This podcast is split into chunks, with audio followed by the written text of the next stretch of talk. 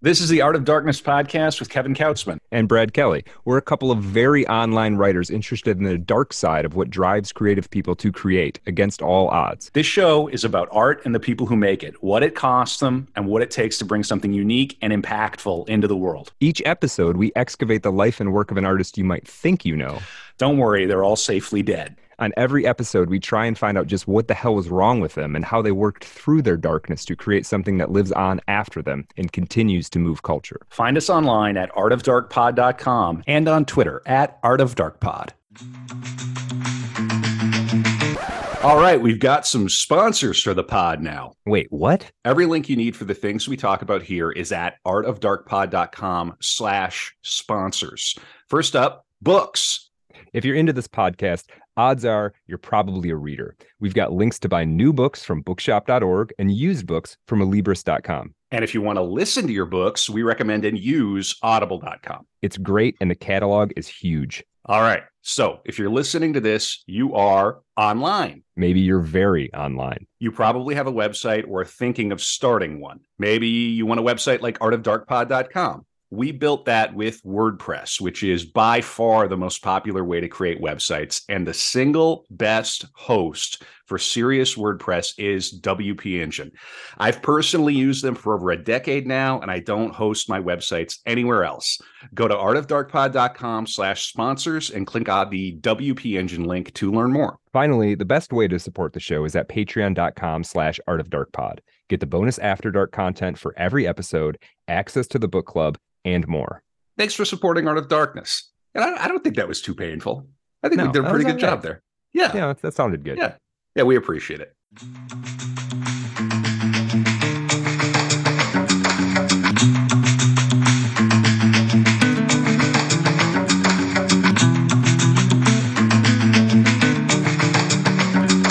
And welcome back to another episode of Art of Darkness uh, the dark room. Kevin's giving me the salute. That means it's time to go. uh, giving everybody the salute. Giving everybody the salute. Art of darkness, the dark room. Yeah, ready to yeah. rock. Yeah, this is this is gonna be a, this is gonna be a fun one. So, um, we are uh a while back, people will probably remember we talked about the Chelsea Hotel. We had our friend, the great Michael Backinson, uh, uh, actor extraordinaire, musician, came on and talked to us about uh, and and Kevin obviously as well talked about many of the characters that have have lived in the Chelsea Hotel, uh, the history of the hotel. But of course, for people who listen to that episode, you know we only kind of skipped across the surface. For as thorough as we went into the stories of Dylan Thomas and a variety of and, and Patti Smith and a variety of others, there's so many, uh, so many Art of Darkness type characters have passed through that scene that you know we could do an episode on this every month probably. And and go ahead kevin. It's the only example of an episode we've done about a place a piece of architecture yeah to date yeah for sure yeah yeah yeah so and it made and it made sense too we're like oh mm-hmm. yeah this is there's something going on here so so pretty pretty excited to like revisit the chelsea hotel of course we had another dark room with uh gerald DeCock, who is a uh i'm not even sure what you would call him a denizen a denizen of the Chelsea mm-hmm. Hotel. Very fascinating yeah. guy, designer, hairstylist, artist, uh, raconteur. Um, just a really cool guy um, who who actually broadcast to us from the Chelsea Hotel, which was cool, and lives inside of an art piece. Basically, it was a very, very, very cool experience. So we are uh, we're doing another dark room, and the novelist Scott Laudati has joined us to talk about the Chelsea Hotel, people who've come through there, and of course the the variety of things that he's doing. So, uh, Scott, welcome. Thank you for sharing your time with us. Cool. Thank you for having me. This is uh, yeah. one of my favorite topics. So awesome, yeah. awesome, cool, man. Yeah, I know we were kind of chatting back, seeing uh, uh, back channel, and and I threw, you know, here's all the stuff we can talk about, and you're like Chelsea Hotel. And I was like, okay, cool, cool. Um, yeah, it's it's it's a fascinating place. Um, I, I want to give you a chance to to you know, you've got a lot of stuff out there. Uh, you've got your novel "Play the Devil." Is out right now. Can you tell us a little bit about Play the Devil? Oh yeah, nice. See this guy, he knows. He knows how to promote himself. It's great. Yeah. Kindred spirits, man. Nice. Tell um, us about that book. Cool. Yeah, it's about uh basically guy kind of like flunks out of college, goes back to his hometown, gets thrown out of his parents' house. His best friend uh, runs a pool company. who takes him under his wing. So you got like one stoner slacker and one like uh mini Rocky Balboa, like uh combating the backyards of New Jersey. Uh basically over the course of like one day. Like um but there's like a lot of stuff about class. And it's not just like a stoner comedy. It is funny, but it's like I was reading The Jungle on repeat, kind of when I was writing this. So I was Oh, like, really, right on. Yeah. So I Hmm. was like, uh, some of these guys are rich, we're poor. You know, we gotta fucking take it back. Uh, yeah. So there's a lot of that kind of energy in it too. Um, so Cool, yeah, man. it's called Play Sounds- the Devil. It's like 200 pages. Sounds good, man. Yeah, we'll have we'll have we'll have links to all that for sure. Cool. Uh, yeah, excellent. And you've got you've got writing in other places too, in in Hobart, the Adirondack, el- elsewhere, right? Do you have anything? Uh, I don't mean to put you on the spot, but do you have anything kind of coming out soon or that's come out recently? Uh, yeah, I mean, I, I submit constantly. Um, you know, I'm like halfway through another novel. I'm talking Okay. to some publishers about that. Um, Cool. and uh, yeah, I just you know when I get a poem, I like submit it or a short story or whatever. Um, yeah. So the, Yeah. it's been going well. The publishing stuff has been going well. Excellent, man. That's great. Yeah. That's great to hear. That's great to hear. Yeah, there is like something like a weird. Uh, it, there is a vitality in the writing world that's going on right now. You know, I don't know if a Hmm. bunch of m- many people are making a bunch of money, but there's like an energy going on right now that I could feel. Uh, maybe it's because I've sort of plugged myself back into the into the world after a, a while. But um, cool, man. That's very exciting. So um, we'll we'll have links to all your stuff, and and and please do check out Scott. Um, let's start maybe. Well, here's one thing we're going to talk about in the dark room, uh, for Patreon subscribers. Uh, you mean in the in the after dark? In the After Patreon? Dark. Yes, Yeah, this is yeah. the dark room. Every Sorry. episode gets an after dark. That's all right, Brad. Yeah. Always be branding. Always be branding. Uh, the After Dark is the bonus mini episode we do for every single episode of Art of Darkness. Mm-hmm. We always save a little juicy tidbit. So after we record the main dark room episode here, we will come back for another 20 or 30 minutes for Patreon. We need your support. It Yeah. I am no longer asking. I Yeah. am insisting. I am begging. Uh, but I'm not begging, but Not really begging. We don't beg. for real when whenever Yeah. we get a new patron it it lights up our day it's christmas every day uh, when we get a new uh, patron Yeah. so go to patreon.com slash art of dark pod Yeah, and that gets you in. That gets you into the book club as well. The Telegram, uh, t.me slash Art of Dark Pod. You don't have to be a paid subscriber to be there, but that's part of the. We Kevin and I accidentally have built a little community here, and, and Hmm. it's little, it's smart, it's fun. We have a good Hmm. time. Um, the the we did a book club reading last uh meeting last night for Borges. It was awesome. I think th- it was a, a, a tight little gathering, but I think we had a great time. And you can listen to those those meetings uh retroactively uh if On you're a Patreon. subscriber on There you go. patreon.com slash Dark Pod. what are we talking about on the after dark Our big thing we're going to talk about on the After Dark today is the artist Yves Klein, famous for uh, he would say basically inventing a shade of blue. Blue. Uh, yeah, the Klein blue. Uh, purportedly, you are you are incapable of seeing it on a computer screen, which I think is interesting. And we're going to talk about him, his life, cut tragically short, and uh, a little thing he wrote called the Chelsea Manifesto while staying in the Chelsea Mm. Hotel. So that should be interesting. we yeah. love a good manifesto and of course this Right. is where miles davis came up with klein of blue Klein of blue, right? the, that, the famous miles davis album yeah. no but that's fun yeah, Yeah, looking they- forward to that Yeah, that should it should be cool. It's it's his life is a it's worthy of an entire episode. We're gonna try and get it. We'll we'll get there. We'll get there eventually. Yeah, Yeah, we're gonna do think this podcast as long as we're standing. Yeah, correct. Yeah. Um, Mm. Maybe where we start, Kevin, can you give us just maybe if somebody didn't listen to the Chelsea Hotel episode, what is the Chelsea Hotel? Can you give me a Oh, it's been so long since I covered it. I mean, the Chelsea Hotel is a property in New York City. Uh, it's Mhm. located at 222 West 23rd Street between 7th and 8th Avenues in the neighborhood of Chelsea. Mm. Uh, it is a 250 unit hotel. It's one of the I think it was like one of the earliest high rises or like sort of It like was- taller it was- 12 yeah Hmm. when it was built, it was the tallest city in New York. or tallest building, yeah. Built Yeah, between I, have sorry. got the wiki since you put me on the spot, but it was built between 83 and 85, opened in 84. It's a 12 story red brick building, and it's now the Hotel Chelsea. It was uh, one of the city's first private apartment cooperatives, and it, and it was uh, kind of scandalous and controversial at the time because people thought that it would lead to social decay and it's sort of like a socialist concept right oh it's cooperative yeah. housing right. and we've got all this right. and, and, of course none of that happened uh, no. and everything is everything is rosy now but it, it's a fantastic story and so many figures just an absolute uh, parade of figures that people would recognize have have been through there all the way from the beginning through to uh, this particularly i think it had its heyday like in the 60s and the 70s yeah. Uh, but it still exists. They haven't torn it down. And the uh, ghosts, uh, are, the ghosts mm, are still there mm-hmm, for sure. Right. Yeah. Yeah. Yeah. Yeah. Cool. Okay. Yeah. I wanted to get that for people who maybe weren't quite as familiar. Uh, and scott one of the reasons I think you wanted to talk about this, and we thought this would be a good idea. Is you've spent a little time there? Can you tell us about that? Uh, yeah, I actually have a little piece of history too. I don't know if you covered okay, great. the last one, but yeah. um, so that part of Chelsea was the uh like the Madison Avenue or like the fifth the Fifth Avenue of the day. So it was built for women who were tired from shopping all day. That was supposed to be like it was the Gilded Age. So that's where you mm. went and you could like relax after shopping all day. Right. Um, right.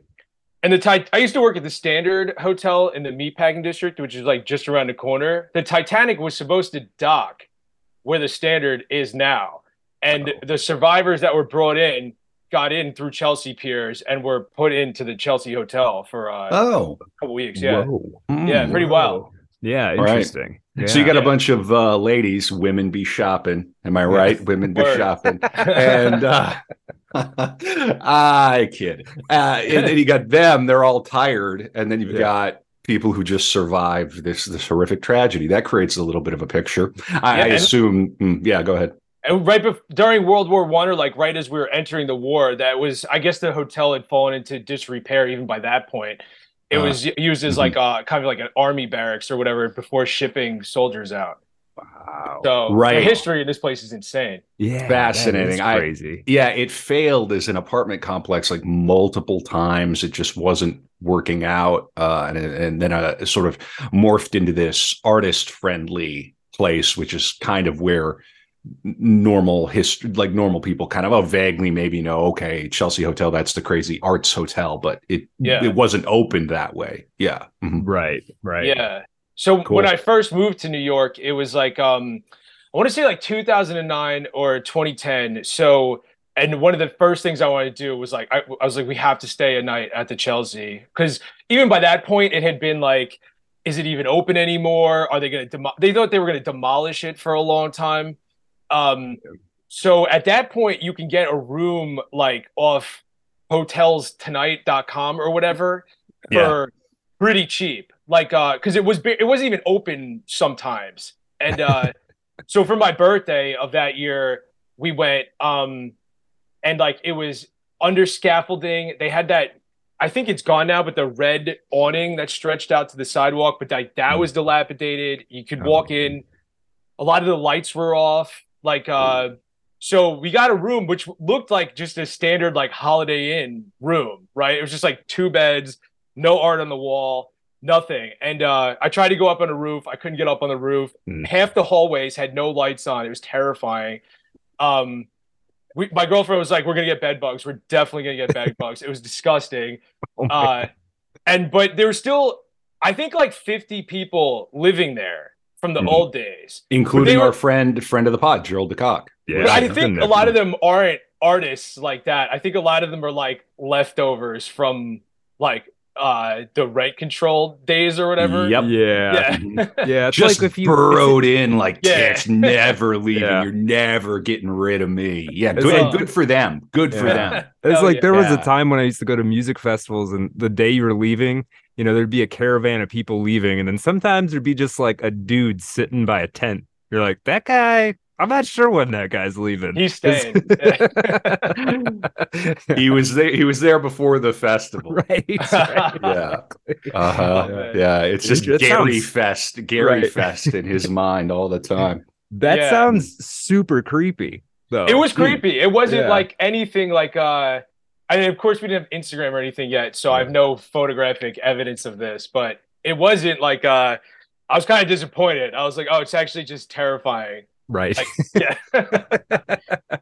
that reminds me, I think Michael, uh, when, when Backinson was on, I think he told us that it was under like renovation for like 11 years straight when new management, m- new management. And, and, you know, I'm sure that wasn't New like York, hustling baby. every day. You know, that was like scaffolding's up for a month and then somebody puts up a piece of drywall and then, Right. And then that Yeah. subcontractor goes bankrupt. Right. And people don't know where the work order is. And right, they Yeah. right. got to pay somebody off. And then we Yeah. keep going. Yeah. mhm. Yeah. Wow. Fun. Mm. Yeah. Yeah. There, So there's it- another time, uh, like five years ago, probably. Uh, somebody was in town. I was like, let's see, like, if we can get into the Chelsea, like, what's happening. And same thing, falling apart. And uh, they like the front desk was like, it was an old guy. It was really weird. And uh, he was like, you can't come in. Like, we're we're closed. You can't even rent a room. Like, uh, so I was like, oh, this place is definitely getting demolished. But yeah. now it's been saved. Yeah, yeah, and you, I mean, it, it seems like that's a property that would be. There's got it. There's still some. There's still some value in the name and the history, right? If uh, somebody with a lot of money wanted to come along, uh, I'm sure they can do do something with. I mean, I think when we talked Yeah. to Gerald, they were. They you were can rent a working room right now. You can rent Oh, a can room you? right now. Okay, yeah, it's back? It, it's uh, Oh, it is not uh, affordably priced. Let's say No. that. It's back. Yeah. So, Mhm. Sean MacPherson bought it. I don't know if you're familiar with this Mm. name. Mm-mm. So, do you know who Andre Balazs was? Oh, that name rings. a bell. Was it the Bellagio hotels or? No. Oh, uh, okay. But he saved the Chateau Marmont back in the early 90s, maybe. Him and Sean MacPherson bought the Chateau together and revitalized it because that was kind of completely in disrepair at that point, too. Hmm. Um, Mm. so then they then they split off and then andre did the standard hotels which was like move into a crappy neighborhood put a cool hotel bring the celebrities in and then sean macpherson bought the uh, Chat, uh the chelsea in uh 2016 maybe Okay. and he's the one who's like completely revitalized it okay. now it's like $800 a night influencers uh right, right. it's over yeah Yeah. Yeah. So there's a certain thing that happens when um uh y- the the money that comes in that's necessary to sort of save a place. Eh, What, is it? Bukowski says something about when you clean up a city, you ruin it. Uh there is something about that, Yeah. right? It's like if the rooms are eight hundred dollars a night, is it still the Chelsea or is it just a place that kind of looks like the Chelsea? Uh, it reminds me of that meme where the guy leans out the window and it's like how I keep rent slow in my neighborhood, and he just shoots his nine millimeter up in the air, like just unloads a clip, a mag into the air. Adds a little flavor. yeah, yeah, for sure. what uh scott like what in your opinion if you had to try to explain why so many creative types passed through those doors how how do you how would you explain that like what, does it make sense to you that all these because you go on wikipedia and it's not even it's still even on wikipedia I'll, I'll read it right now. I'll read it Yeah. right now. This is just, uh, and we'll hold Yeah. that question. But yeah Chet Baker, Grateful Dead, Nico, Tom Waits, Patti Smith, Jim Morrison, Iggy Pop, Virgil Thomson, Jeff Beck, Bob Dylan, Chick Corea, Alexander Fry, Dee Dee Ramone, Alice Cooper, Edith Piaf, Johnny Thunders, Mick DeVille, Alejandro Escovedo, uh, Marianne Faithfull, Cher, John Cale, Joni Mitchell, Robbie Robertson, Bette Midler, Pink Floyd, Jimi Hendrix, Canned Heat, J.D. Stooks, Jacques Le, Leboucher, Sid Vicious, uh, Richard Barone, Lance Loud, and Rufus uh, Wainwright, Madonna, Leonard Cohen. I mean, this is just one para. You know, That's- and Jefferson. that's- yeah, and on that's and on. just the that's just the musicians too Right. I'm just, Yeah. oh my God. Yeah. That's Yeah. just, yeah. and Actors and film directors Kubrick, Shirley Clarke, Mitch Hedberg, Dave Hill, Milos Forman, uh, Dennis Hopper, et cetera, et cetera. Mitch Hedberg's buried right over here. Okay. Yeah. Yeah. go on. Yeah. Yeah. Mm. Yeah. Yeah. I mean, do you have, how do we explain that?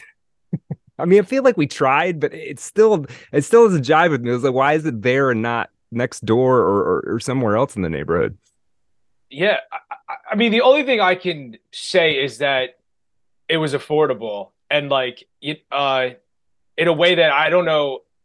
I w- listened to this thing that Dee Ramone said. He's like, you can't be in a band today. Like when Twisted Sister started, gas was ten cents a gallon, a hotel room was ten dollars a night. Uh, you know, whatever. So Mhm. And also like even from being from Staten Island and then Central Jersey, it's like you if you have anything going on in your head, you have to move to New York, right? You have like where else are you going to go? Right. Now you can't afford to do that. But Right. a lot of these people you mentioned are from right around here to begin with, you know, and uh, so you have to go to New York, right, to Mhm. do anything and be around the other creative people. So then, then why the Chelsea and not some other, you know, flea bag place? Right. And uh, I don't know, man. These places pop up. It's interesting. Like, uh, you know, you have like even in Omaha, Nebraska, Silver Lake in LA, like these places for a short period of time kind of are these incubators. Um, Mhm. and Mhm. I- I just think it's sad that like you can't you can really can't make any money off art. But even No. if you couldn't make any money off art, like back then you could work at a pizza place and afford to live at the Chelsea. Right. Where can you do that now except your parents' house? Right. You know? Hmm. Yeah. that's the thing. We talk a lot. Uh, there's a lot of talk about how like there's not as much institutional support for artists, and you can't make as much money off the art itself as you used to be able to in a lot of ways. And that's all true. But what gets left out of that conversation, I think, is that it's just more expensive. Like the baseline that you need to get by is so much more. You know, you it's like and and yeah, and, and so you yeah, it's it's hard. It, it, it's hard to live there used it feels like there used to be a way you could live without falling out the bottom. You could live kind of at the bottom but not fall out and and and scrape by there for a while. And now it's like there's sort of there is no bottom. You just fall I. I have some good news. Hmm. This will not continue the way it is now for very much longer. The, yeah. the the squeeze is squoze, and The we're we are we are arriving at an inflection point. But that's for a, a different podcast. That's for the podcast down by the docks later, right? Dude, I thought that during Occupy Wall Street, though. I Mhm. was like, it's gone as far as it could go. They took Yeah. $2 trillion out of the middle class and handed it to the rich. right. This is it. This is the Right. breaking point, and nothing happened. Yeah, Yeah. right. Yeah. Mhm. Yeah. Were you so this is this is a good question because I'm interested in Occupy as a historical phenomenon, sort of what happened after. Were you you in New York when that was going on? Oh, yeah. I spent Okay. three days in the tombs because of Occupy Oh. Wall Street. Oh, Uh, really? Oh, yeah, yeah. Yeah, I was there for like most of the most of it. Yeah. Wow. It- the the tombs are that's where they had Epstein. Is that where they had him, or Mm, was he uh, somewhere else? It's like the tombs. It's like it's Okay. one police plaza down downtown. But yeah, uh, that's see. not where Epstein killed himself. Okay, no. okay, Or didn't kill himself. Well, right, yeah, well, yeah, well, well, well, well, well, yeah. Where the well, so- camera went out. Where the Right, camera right, went right, out. right, Yeah, uh, yeah. The ultimate jump cut. It, Yeah. You uh, wait? So you spent three days in the tombs? Yeah, During they're allowed to Wow. hold you. They're allowed to hold you without charge for 72 hours. So they held us for like 71 and a half hours and then threw us out. But uh Hey, hey, three hots and a cot. I mean, I was, I was gonna make, a, I was gonna make a joke about how like the the current day uh, Chelsea Hotel is like it's just a jail. It's like just a that's where it jail. is. But that's wild. What was? I mean, what we? This is a bit of a, a, se- uh sort of a sidetrack or a footnote. But what was that like? That's heavy. Yeah. well, so I was in a, not the Brooklyn Bridge mass arrest. Mass arrest. There was like another maybe 2 months later we shut down Times Square and there was like a ton of people. And the police rode in on horses and just started running everybody over, beating everybody with bats and basically they separated the side of the street and my side just got like a cannoned net shot over us and then they maced everybody bashed us all with bats and then zip tied us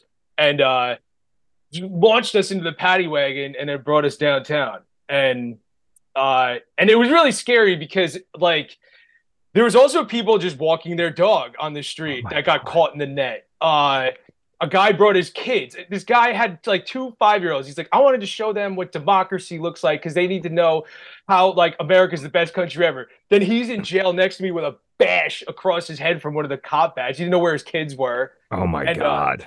Yeah, so it was pretty scary. Um, yeah, it sounds like it. Holy crap. I guess they did get I mean they learned something that Oh, uh, yeah. that's yeah, that's terrible.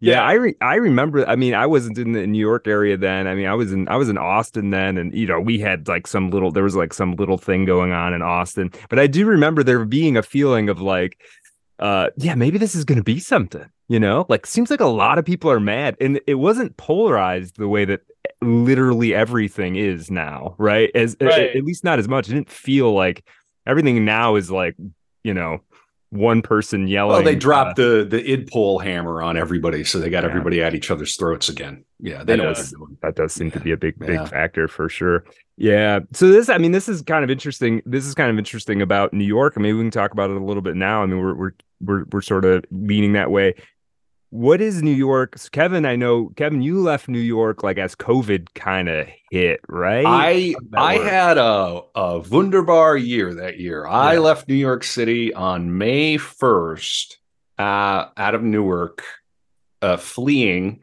uh, New York City. We were already planning to leave uh, prior. Uh, we we kind of thought we might miss the big crackdown, the big COVID lockdowns. We did not, Hmm. and then I flew straight into Minneapolis in 20, 2020. right which is And so then george george floyd that right, um, and then yeah those those events happened. So that was a hell of a year. Not about not about me.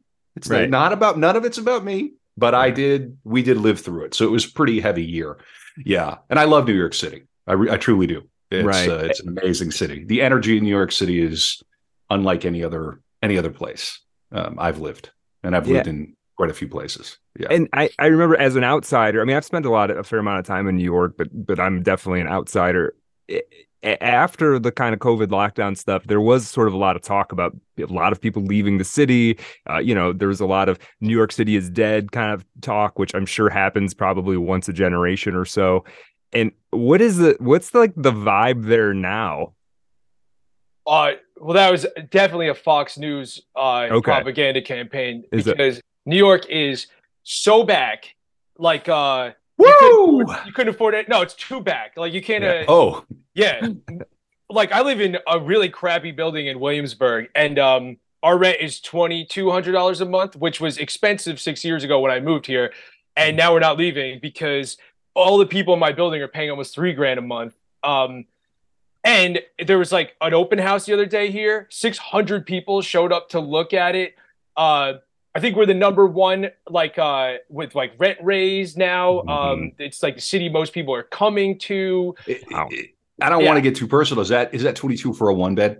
Is that that? Yeah, but the smallest, Yeah, smallest one Sure. bed you've ever seen in your life. I, yeah, I I get it. I lived in a, Well, you in know, a yeah. studio. Yeah, up in the heights. Yeah, yeah. okay. yeah. Wow, man. Yeah. Okay. So it's it's hot again. It's popping. It's hot, but Mm. there is like uh mentally ill people everywhere, everywhere. Like uh which I don't know how Mm. this is happening or like where it came from, but um it's pretty scary. Like I don't like my girlfriend, I don't let her walk the dog around here when it gets dark out. I walk it cuz I don't I used to know everybody around here and now there's shelters all over the place and like uh I don't know, just like scary they housed a bunch of the migrant bus people here, which is cool.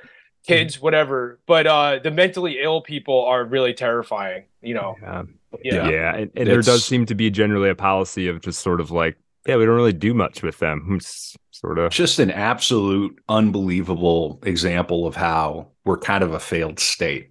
Like it's just disastrous and human suffering uh, and no no real master plan to do anything about it. It's really tragic. And of course, COVID broke a lot of brains wherever you're you're at, you know, politically on that. That was that was a, I think extremely difficult, particularly for Americans to live through, because it just cuts against our understanding of ourselves and and the country. Um, and people, as we were saying earlier, not just artists, people, the lows are lower in America. The highs are higher. We love that. The lows are a lot lower. You got people who can't afford a five hundred dollar bill, and uh, you know, and then here we are. Yeah, that's that. I'm sorry to hear that, Scott. damn. Yeah. Yeah, I, I I would like to move honestly, like not just not because of the crime or whatever, but just because it's like every corner is there's construction, uh, high rises going up. Everything that was one story in Williamsburg has been ripped down. Uh, Oh man. yeah, it's cra- every corner, man. It's crazy. Uh, Yeah. Scaffolding everywhere. Yeah. Yeah, it's Well, somebody's insane. making money.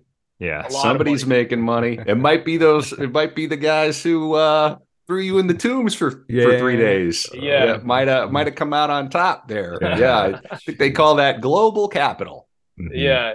Another real funny story about being in jail was like uh so we were all college students, so nobody had ever been in prison before or or jail, not prison. But uh, so they put us all in the bullpen, and the cops were like, "You all want to be punk rock, communist, anarchists?" He's like, "Well, now you're gonna learn a lesson." And they brought this like eight foot tall psycho in and just threw him in the bullpen with us, and they were like, "Have fun." So this guy's swinging around the bar, screaming about aliens, and we're all huddled up in one corner, like trying to hide. Oh He's my blowing God. snot rockets at us, and uh, the cops are like, "How much you like your your uh, you know your free college tuition now, you hippie losers?" Right. Oh my god. Oh my Uh, god. they're like like relitigating the Vietnam War. Right, Everybody, right. we're just trapped in cultural Yeah. amber. Yeah. Uh, We're not little- communists. We just would wish that you know, like even if you are, but like you don't even have to be to be a little suspect Yeah, about the banking yeah. system, right? like, Not to a cop. yeah, yeah, exactly. Hmm. Oh bringing it back to to Chelsea Hotel and this idea of places that shine, for lack of a better word, Mhm. very different hotel from the Overlook uh, in in The Shining, but there. In my life, in my ex- experience, there are times and places that seem to have this energetic resonance, uh, and it seems to me Chelsea Hotel, obviously, you know, was one of those. Um, and, I, and I'm certain it had to do with I can't remember off the cuff. If you go back and listen to the core episode about the Chelsea Hotel, it's all in there. But there was the fellow who kind of cultivated it as an artistic scene, the kind of landlord. But there's a term, and I think it comes out of Arabic. Uh, have uh, Scott? Have you ever heard of this this word baraka? Baraka. Brad, have you heard of this? I think I think sounds it comes vaguely familiar, but I don't know what it means. Gurdjieff sort of maybe mentioned it, a friend of the show, George Ivanovich Gurdjieff. Uh, but it, Baraka is this idea of there's like a, it's it's quasi animistic, and it's this idea that uh, there's a spiritual power possessed by certain people, objects, tombs, etc. There's something inside a place that gathers this spirit up and I feel like Chelsea Hotel is one of those things. I'm if you if you know anything about ley lines, feel free to come into the Telegram and Right. take over the Telegram at Right. t.me slash art of dark pod and tell us all about ley lines for a day. But it's that kind of idea. Yeah. You know, these intersections of place and then time, and you can't quite explain why, and yet there it is. And when you're in one of these moments, and I've been in one of these places, these moments, you it's like you go into uh like the the Black Lodge in Twin Peaks. It's not always negative, but it's like you go into this other space, and then when it's in, and and you you can't recognize it when you're in it, particularly if you're young. Mhm. You just, but then you look back and you go, "What? What? Damn, that was special. Something's Yeah, going on there." Yeah, magic. Yeah, that's the best explanation I have. Yeah. You feel no, any of that, Scott, when you visited, or was it more just like, "Oh, what did I do?" Yeah. I re- so actually the first time because when I, grew up and I just listened to punk rock, like Bruce Springsteen and all that stuff was like our parents' music, and if you like punk rock, that was really lame. I like all that now, but Mhm. so my first introduction to the Chelsea was the Libertines. Uh, they were like, uh, if you forget who they were, they were like a British Strokes kind of. They they couldn't keep it together that long, Mhm. but I remember being on a message board, and the singer of the Libertines was in the Chelsea with the demos or whatever from their record, and didn't know how to put the demos on the internet. So he was like, if anybody is a fan in New York, like please come to my room. It's room blah blah blah. Help me put this on there. And I was like, oh cool, Yeah, that guy's so cool. Like, what is the, the Hotel Chelsea? And then from there, I was like, whoa, I have to go to the Hotel Chelsea. You know, Yeah. But unfortunately, I I missed that. The turn I think in New York was like 2000, like right after 9/11, probably. Mm, Um, So you, you didn't go and uh, be tech support for the for the Libertines.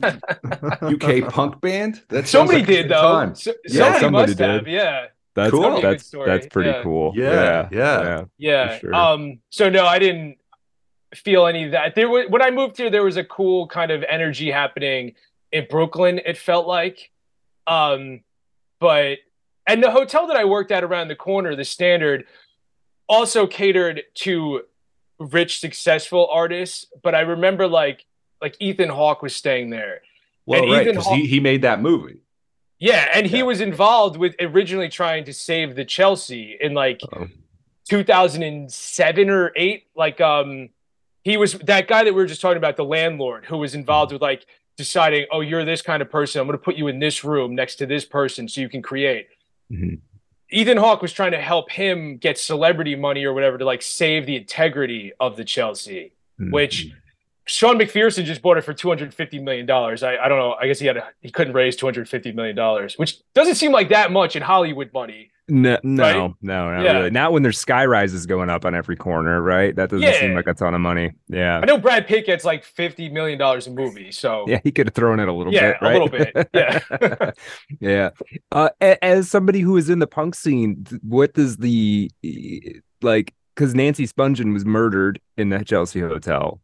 Does it? And that was one thing that was sort of interesting to me. Is it's like the whole legacy of this place. It's not one scene. It's not just the musicians. It's like you know, part of 2001 a space odyssey was written there and uh delmore schwartz a you know great modernist poet lost his mind there and then nancy spungen is murdered or not murdered by sid vicious there did that does that did that mean anything to you guys the like was there any legend about that Uh, well, no, because where I'm from, basically, nobody moves to New York. Like, uh, there's kind of like the, like Jersey people move to Hoboken, Hmm, Staten Island people don't leave Staten Island. Like, uh, just like the eccentric creative people will move to New York. Um, so there wasn't like that kind of thing, but um, like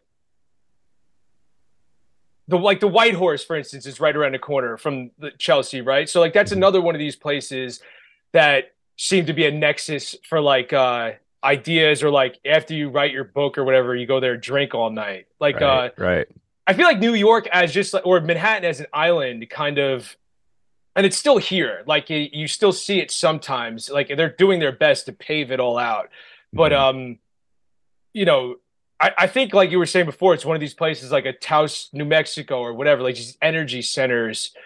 Um, and I always felt looking over the bay, uh, because I'm from the Bay Shore, so you could see Manhattan from where I'm from. Like, uh, I was just like, I always, I have to go there. Like that's where it's gonna happen. If it's gonna I, I grew up in a town in North Dakota with like four or five stoplights, and I ended up in New York City for a period of time, right, as a playwright. But it has this gravitational force, uh, for sure. So I want to. I'm like Ariel in The Little Mermaid. I want to be where the people are. yeah, and things change when you move here. I just remember always feeling like an outcast in high school. I was never cool. I never got the girl, nothing. And Mhm. then you move to New York and you're like, uh, oh, these people love rock and roll. They love the Velvet Underground. Like we're you're finding people that are like you. Instead, Mhm. like you're not against the thing anymore. You're, it's it's with you. You Oh, know, yeah that's beautifully that's beautifully put and that makes me think like yeah if you were a little bit weird in a good way like you used to have to go find your people and now you can just kind of stay where you're at and just like get on the internet scroll. Yeah. yeah and it's not it's not the same it, it's a substitute if you don't have eh, literally anything else but it's not it's not the same as like going somewhere and like oh man you're into that too i've never met anybody else who's into that you know um now we're best friends for life and and there's you know you can find crews of people who are who are you know you can actually relate to and you know when you when you talk they don't think you're a crazy person Yeah.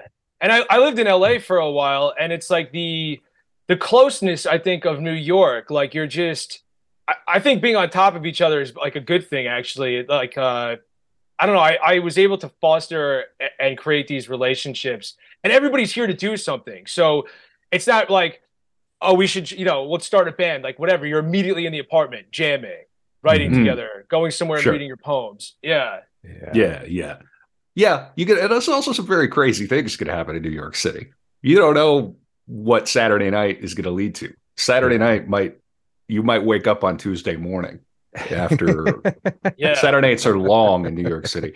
Well, Seinfeld has a, everybody yeah, go ahead. has cocaine here. So Ah, yeah you you yeah. picked up what I was laying down. yeah yeah Yeah. yeah for real yeah. Mm. not that I would do it ever, but No. No, of Of course, of course. course. Yeah, well, there's a, there's that there's that Seinfeld line. I think it's in comedians in cars. He says, "You know what I don't understand about Brooklyn? Every day is Saturday in Brooklyn. something like that. Yeah, whatever. Seinfeld, Yeah. but pretty funny. Yeah, pretty Yeah. funny. Brad, you got Yeah. something else? Yeah, well, yeah, on. I was just I was thinking about like who's somebody we could talk about who is who is who'd spent some time there. And Kevin Kevin rattled off that list of of people. And you know, it, it's I guess worth saying not all of those people were, you know, tenants for long periods of time. These are people who had some association. So some of them lived there for periods of time. Some of them um uh, you know, kind of just passed through. Dylan Thomas, for instance, a guy who famously died shortly after drinking a lot at the At the White Horse, White Horse, yeah. yeah. Um, he he didn't live there, but he would he would pa- he passed through there a number of times and stayed a couple nights or whatever. Um, but you know, I did when we were leading up to our core episode on this. I started uh, on Twitter. I, I throw out. Um, I, I will often do like little profiles of people who seem tangentially related to the subject. And the Chelsea Hotel was easy for this because it, the list is so long. Um, and there's this guy, and I just want people to be familiar with him uh, who don't know because it's an interesting story. Do you guys know Jobriath? I think that's how you say it. maybe by Kevin, do you know. Jobriath? Yeah, no, Scott, you, you were nodding. Do you? Yeah, do you I, know? I yeah. I watched a YouTube thing on him today, but before Yeah. that, I had never heard of him. Yeah, it's Yeah. a it- it's a trip. I mean, all right. So let me just give you a give you a little bit. And this is a guy who I think he had. I think he lived on the top floor at the peak of his fame. I believe he lived on the top floor of the Chelsea Hotel. All right. So Jobriath, this guy Bruce Wayne Campbell. You know, very uh very normal name. Born in King of Prussia, Pennsylvania. Right. So you can just imagine in 1946. So just picture that Bruce Wayne Campbell, born in King of Prussia, Pennsylvania, 1946. He becomes Jobriath, who is uh, rock star, first openly gay rock musician to be signed to a major major label, right? Um, utterly flamboyant, sort of like a um, I, I don't want to I don't want to knock him, but sort of like a I think he was trying to follow to some extent like the David Bowie path. Um, but maybe a little bit less musically talented and a little bit more sort of spectacle oriented, right? And, and who's who's who's as talented as David Bowie? There's like seven people in that category, right? Um, yeah, and all of them were David Bowie in different Yeah. iterations of Bowie. right, right, yeah, exactly. Um, and yeah, and he was uh, he tried to get in in Hair the musical. Um, there is a bit here. Uh, where is this thing? Yeah, uh, the the Cole Cole Berlin Cabaret in the Chelsea Hotel. All right, January 1975, Jobriath announced his retirement. So he'd had this record deal, had this record come out, and it had sort of it had made something of a splash, but it hadn't quite been up to his spectacular estimations because I think he was probably expecting to be the next Bowie or something like that. Um, he announced his retirement from the music industry and moved into the pyramid topped rooftop apartment at the Chelsea Hotel. Uh, he attempted to resume his acting career and was invited to audition for the role of Al Pacino's lover in the film Dog Day Afternoon. People remember that film, right? Oh yeah. Yeah, great um, film. Hmm. Yeah, according to keyboard player Hayden Wayne, Jobriath had the script backstage at concert and claimed he did not want to do the film due to the character's wearing of a dress, which was a little unorthodox because wearing maybe not a dress, but something like a dress was not would on stage would not have been unusual for Jobriath. And if you're not familiar with him, I encourage you to look up pictures of him. Very interesting guy, very very uh, unique and idiosyncratic stage presentation. Um, let's see. Uh, calling himself, uh, oh yeah, calling himself Cole Berlin, play on both Cole Porter and Irving Berlin. He worked as a cabaret singer at a restaurant called the Con- uh, Covent Garden, as well as clubs and cabarets, augmenting Covent. his income. Covent Garden. Covent. Covent yeah. Garden is that a place Yeah, that you're familiar It's a place in London. Yeah. Oh, okay, But, okay. but okay, but there you go. Go Okay, on. fair enough. Uh, and he augmenting his his income with occasional prostitution. Uh, by the time his ten year contra- contract was up, Jobriath was sick with AIDS. He began to feel Oh. ill in late 1981, but still managed to contribute to the Chelsea Hotel's 100th birthday celebration in November 1982. He Hmm. died 1983, one week after the end of his 10 year contract. Um, I think he was still a resident of the Chelsea Hotel at that time. So, uh, 1983, he was 37 years old, right? Um, and this is like one of the countless Chelsea right, Hotel stories. Right. yeah, there was when we first started doing Art, Art, Art of Darkness, and you realize, oh, we've got a little bit of a franchise here. People are picking up on the pod. How long can we do this? Are there Right. really enough artists? Yes, we Yeah. can do this indefinitely. We're doing 24 a year. There's we could literally just do Chelsea hotel people for the next five years and not Right. exhaust that Yeah. that line though occasional prostitution that reminds me of Aaron Gwynn's uh, line about being a little pregnant A little pregnant. it's like yeah, yeah, yeah, occasional occasionally. prostitution yeah, it just, yeah. mm, what does that mean exactly? Like, holy Right. moly. Right, Yeah. right. Yeah. Yeah, yeah. Just I'm surprised interest- he's not better known though. Like, why? Hmm. There's no- how's there not been a movie or whatever about him? Yeah, because Yeah. he does seem like one of these kind of, you know, it, it's an interest it, it- just A from a pioneer, writer standpoint. yeah. Yeah, he's a pioneer. and It's an interesting story. Any story that has that big of an arc, right? Yeah. Over in, in modest means in the middle of nowhere, and you come to New York, It's and like a biopic briefly- waiting to happen. yeah, you're and it ends briefly the king of New. York. So yeah, and it, Yeah. yeah. it's it's interesting story. Yeah, for sure. Mm. He called himself. Oh, there was a line. I just I just scrolled past it. He called himself Rock's truest fairy. I just thought an intense. Calling yourself that in the '70s is a pretty Rocks. intense intense thing to do, right?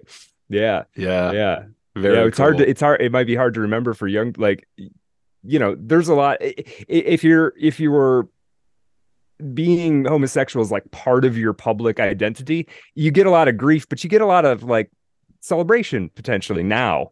I think in the Hmm. 70s uh, it was, it was a little less uh yeah, Well, actually, a that's probably- lopsided. And that would lend a lot to like why New York isn't really that cool anymore. It's like you don't.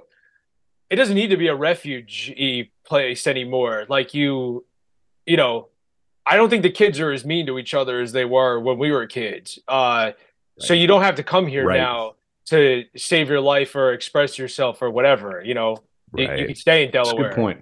Yeah, Yeah, Hmm. yeah, that's really Yeah. that's re- yeah, that's really interesting. Yeah, that's that that's always like remind I always think of like with kids, you know, it's tricky. It's like you never want kids to be bullied. You want kids to everything to be good, go well for them. You want them to be happy. And then it's like, yeah, everybody interesting had some kind of screwed up childhood though. it's like how do you how do you square those two things, right? Like yeah, yeah, you, you don't get Jobriath if you know probably you partially get Jobriath because his dad was probably some kind of tyrant or something, right? Yeah. Well, I, I worked at a, I was a doorman in a different building that like was a resident building, and um, all the older people that lived there had were all gay and lesbian, and like had moved there in the seventies and eighties. Like they got thrown out of their house or whatever. They can come to New York and they don't have any family really. So they're you're in a building with a doorman. If you fall, if you get hurt, if you need to go to the doctor, there's somebody watching you at all times. It's like a supplement for having children or whatever right. you know right. and That's uh, a good point. it's a safe place for these people and uh you know it's you can afford to do it and i don't think you, it's like that anymore Yeah, yeah, that's very Yeah. true. It's definitely not It- like that anymore. It's very curious where are the affordable places? It kind of flipped, right? Because there for a time it was like, well, if you can't afford to live, you just move to the city. I mean, we're getting ready to do Bukowski this year, and he has those stories about day laboring and living in some boarding house in rooming New houses yeah Orleans. Yeah, and it's just like that lifestyle. It's almost inconceivable now. That that strata of society doesn't exist. It's it's almost Right. impossible to imagine. Yeah, walt whitman spent almost his entire life in new york living in different rooming and boarding houses you know and uh Mhm. there's not one of those left there's not even like uh i guess an sro might be the closest equivalent but it's not the same thing you know Yeah. I landed in uh, not myself personally, but somebody um, I knew who was visiting booked a hotel, and I'm like, oh, okay, I'll come and see where you're staying. And it was some sort of super weird, like a boarding house, but it was like clearly some warehouse floor that had been like partitioned, and everybody got there were no windows, and everybody all you got was like one twin bed. There weren't even walls, like they the the walls didn't go all the way up to the ceiling so you could hear the person next to you you know i mean if somebody was sneezing all the way on the other end there must have been like 50 beds in there uh and, and, and where was the she paid- bathroom uh, it was like of course it was like a shared bathroom You know, right down yeah. the hall and the, even that and this was like five or six years ago was like $90 a night right, right, right. Just insane. amazing Yeah. Woo! Let's go. Oh, Capitalism. All right, America. Oh, Rock and God. roll. Yeah, no, it's brutal, man. Yeah. I worked brutal. at a, a hotel in um, Koreatown that had been it was like an SRO or something like that that somebody bought, and then they made it into like a fancy boutique hotel. The first twelve or thirteen floors, but then they moved the like six people who were left over up to the thirteenth floor and uh, sealed them off basically. So they were allowed to use the elevator to get out. But that was Oh it. my But every God. now and then you'd have to go up there sometimes to do something. And it was like they never painted the walls. They all shared one bathroom at the end of the hall. And they were like hunchback, had these little white dogs like that were matted and dreadlocked. Oh my Uh, god. Hor- It was like a fun house up there. It was horrifying. Oh wow. Yeah. Yeah. Yeah. God, America rocks. Oh, it reminds me of those. You ever see those like uh the, the- do you ever see those like pictures or hear the stories of the Kowloon walled city in China? Yeah, yeah, like it- that. It doesn't take that long for a place to get like that. With you know what I mean? Like you, people that are living like literally on top of each other in tiny, tiny spaces. Oh man, yeah. So, so the question, you know, one of the questions I kind of wanted to get to is like, is there a Chelsea hotel in New York now? That, that's not the Chelsea, obviously, but it kind of fills that function to some capacity. And I almost, I, I feel like I'm hearing there isn't, but maybe I'm wrong. I, I'm gonna say no. Like Mm. I, I find it pretty uh dismal and like um uninspiring here, really. Like Mm. uh I, I, there was still I feel like a little magic left when I got here, but um I don't feel it anymore. I mean a Budweiser's eight bucks. Like wh- what are you gonna do? You know? Yeah. Uh and there's no I'm the only person I think who has a job in New York also. Like I don't think anybody else works because like everybody Right. else just seems to like leisure around in coffee shops. Yeah. Um, it's such a great mystery, isn't it? I'll never understand it. yeah, Yeah. who's Yeah. paying for all this? Right. Yeah. Yeah. Um, I'll never get it. when I am there, when I and I, I actually visited in January briefly. Um, when I am there, the people who are do seem to be working. I think there's no way you live in this city, right? Like Well, the, the- people the who people are with real delivering. jobs. Yeah, yeah, Yeah. If you yeah, if you want to see uh, an interesting map, go find and it's like a GIF or a little movie. It shows how the population density of Manhattan surges right. during the the work week. yeah, And Oh, okay. it's just the bridge and tunnel, you call it, whatever. right. But it's it just fills up and then empties out, fills up, empties Yeah. out, fills up. I think it's like 20 million people are there during the the work like a like two o'clock on a Tuesday afternoon. Yeah. That's one of the first things that me as a as a hick from the from the Midwest uh you know discovered is that everybody who can leaves New York City like Thursday or Friday afternoon yeah. almost universally, unless they've got a party or some social thing. Yeah, they go out, they go out to the Hamptons, they go upstate. Yeah. yeah. I even know people who've like somehow grifted a rent control apartment and like a, a place upstate. you go, Right. How did you- Wow. right. I can pull that off. Good. That's but what you listen, Yeah. good going. Yeah, Yeah, you got it. done. You got it. Good. Good for you. Yeah. Mhm.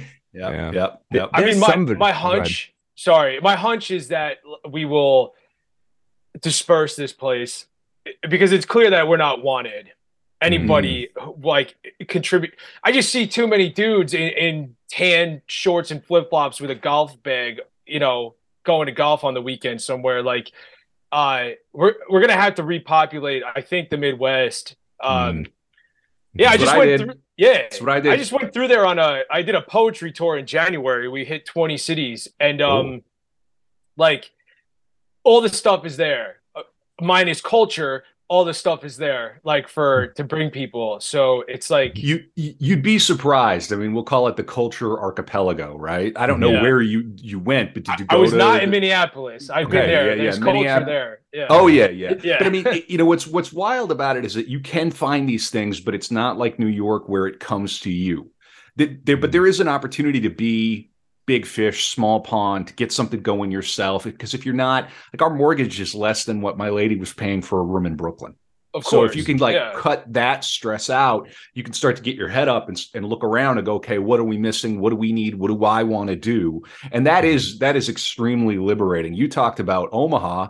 You could get something going on in Omaha. Mhm. Uh, you could get something going on in Des Moines. You could get something going on in and like Iowa City. There are these like smaller Midwestern college towns that like even if you're not going to go to the University of Iowa, like Iowa City has got stuff going on. There are Okay. readings. There are yeah, yeah. So you just got to pick your spot and yeah, yeah. No, but I'm with There- you. I think I think Yeah. it's gonna naturally. I think more and more and more of that is gonna happen. It has to. I mean, this Mhm. is like you said before, untenable. It's just like, what's the point of just working endlessly? You know, and Right. getting nothing for it. Like we don't have Right. space. We literally get nothing. Yeah. I mean, if you can get if you can get let's say 50 grand saved up living out there, you, you know, you work, you save for a number of years. That is like out there, that's what I used to call that like your your safety bag. That's your like, oh, if shit hits the fan bag.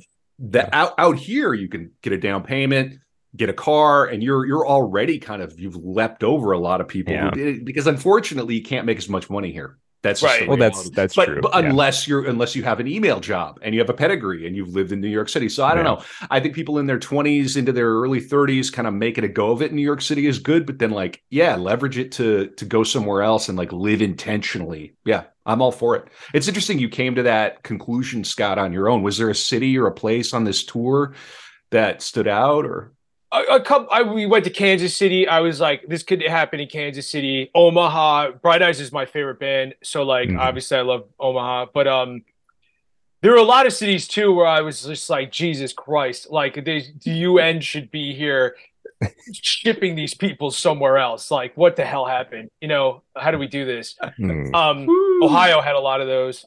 But uh yeah, uh the bigger I mean, there was culture in Kansas City and Omaha. Like Mhm. y- you know, it could be cool, but I don't know. I also like do I want to trade pizza, you know, like Right. uh I like, you know, but or we could open a pizza place in one of these places. There so, you go. That's the yeah. yeah. that's the thing to do. the Yeah, I- yeah. hmm. Yeah, I think I mean I think if you go to any place that has a, some population, there's probably and like I think Kevin was saying, sometimes it's a little bit harder to find. You know, it's like Oh, it's a it- it's a lot harder to find. You've got to. Yeah. I, am sorry. I'm I, I, No, someone ahead. who's lived in the Midwest and in New York City. Mhm. New York City, it just once you start to make friends, you get your your favorite local bar. Maybe you're dating, right? It Mhm. just it's just going to happen. Like you Yeah. have to avoid it in New York City. Yeah. Uh, i- in these these midwestern towns, you got to get on mailing lists. Uh, Yeah. You gotta, you know, you gotta find the community Yeah. radio. You got right. to There, yeah, uh, yeah. there might be Okay. there might be two bars that have like a vibe to them, right? And not Yeah. you know one every every block or whatever. Yeah. Well, yeah. something that was cool that could never happen out here is like uh, a group of like the punks or whoever in the city, the trans people, you know, that who are formed a very tight community. The whole downtown will be completely vacant, and dilapidated. But somebody got a hold of a grant money. The museum that was downtown is still kind of revitalized, mm-hmm. and would pay us and paid us like touring acts to come through, and fifty people showed up, you know, to Yeah. watch. So That's awesome. Yeah, It's there. That's Right. very Yeah. cool. and and you can be that that guy. You can be the organizer of that smaller place. stuff. I mean, I'm not gonna, but I we have a Yeah. little theater company out here called Badmouth Theater Company, badmouthtc.com. We also have a radio show that like one of the people who listens to our or ki- comes out to our readings that we do was like, you guys should be on the radio. We're like, uh, Okay. okay. yeah. like, Uh, Yeah, yeah, now so Kevin's like- an institution in I St. Paul all of a sudden. am. Yeah, yeah, that's I'm wild. filling the Yeah. the Garrison Keillor gap. Yeah, Yeah. yeah. Well, Yeah, that but I mean, this less is a, handsy, le- less yeah, handsy. less handsy. Yeah. this is like a natural tendency of things and it's it- it's interesting we're we're like a, a- a neighborhood because i'm i'm in the detroit area and this is this has happened to some extent here too where it's like a neighborhood kind of falls on hard enough times that it gets cheap enough that the creative people move in. They make it cool because that's kind of what creative people tend to do is they want to make it cool. Then the property values go up.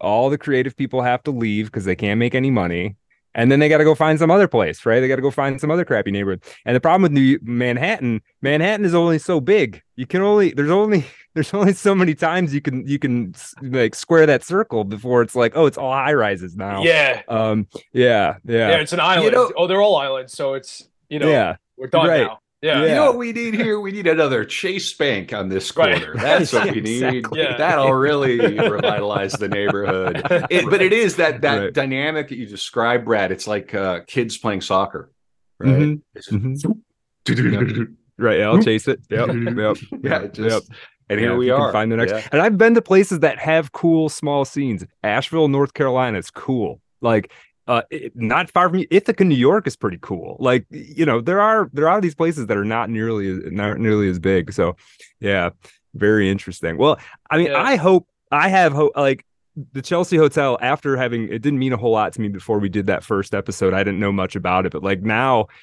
it's almost like this example to me of what something can be. And and interestingly enough, it's like you can't plan to have a Chelsea hotel. You can't make you can't have a bunch of financiers sitting in a drawing room figuring out how to make the next Chelsea hotel. It's just impossible to do. So it's it's going to be a little bit like uh you know catching the wind or something uh, and trying to find these places and art of dark fans if you know what the next if you have a candidate for what the next chelsea hotel is let us know so we'll go do let we'll us do let us know there. so we can kill it so we can announce it on the podcast and we'll kill it i know we're coming to the end of the the main dark room here brad Mhm. but i just i was poking around on the wikipedia and i looked this up there's a film called hotel chelsea it's a 2009 thriller it's a japanese thriller they Okay. they travel to new york for filming and it's about a newlywed japanese couple travel to the hotel chelsea to enjoy their honeymoon one night, the wife wife finds a lifeless the lifeless body of her husband and a video containing footage of the brutal murder. A police Whoa. detective arrives. That this sounds good. This sounds like it. Totally. This was kind of Yeah. your your hotel Chelsea experience, Scott. Well, this is this is good too because 2009 was probably like the end last of the old original Hotel Chelsea. So this would be cool to watch. You'll get to see in the rooms and everything. I might check it out. Yeah. Yeah. You know, Brad, when we finally do Art of Darkness live, when we tour uh, and we do Mhm. New York City, it would be Mhm. fun to to reach out to uh, to uh, Gerald Lecoq and see if he would be willing for us to like record an episode there. That feels like Pretty that would be a cool thing. We got to do that. We're doing Art of Darkness live here in beautiful St. Paul, Minnesota at Waldmann Brewery, which I will say has a, a little bit of this baraka. It has this energy. Waldmann. We there's a buffalo room upstairs. It's called. There's a giant buffalo head on the wall. The buffalo's name is Bismarck. I was born in Bismarck. I said we're going to do our theater and our readings here. That's coming up on June 5th. At that Mhm. point, we will we will be able to call Brad the Godfather that's right because that's right Brad is coming to be the the Godfather to my beautiful little daughter. We're Mhm. doing the thing, and uh, Great. tickets for that are free. So think about Mhm. coming out. Think about coming to St. Paul, Minnesota, June fifth. Uh, the tickets are actually going to be through Badmouth's website because we're doing something with Badmouth Theater Company. So again, that's at badmouthtc.com. Brad, what are we doing on the After Dark? we are talking about Yves Klein, the man who Hmm. invented a new shade of blue and who wrote the Chelsea Manifesto, which we're gonna we're not gonna read the whole thing because it's pretty long, but I'm gonna read some choice selections from the Chelsea Manifesto. Um, uh, Scott, this has been really cool, man. It's, it's cool to to meet you and talk to you, and and I, I I'm feeling kind of excited about things. Um, tell people where they can find you, please. Um, scottlaudati.net is the website, but at scottladotti is uh all the social medias.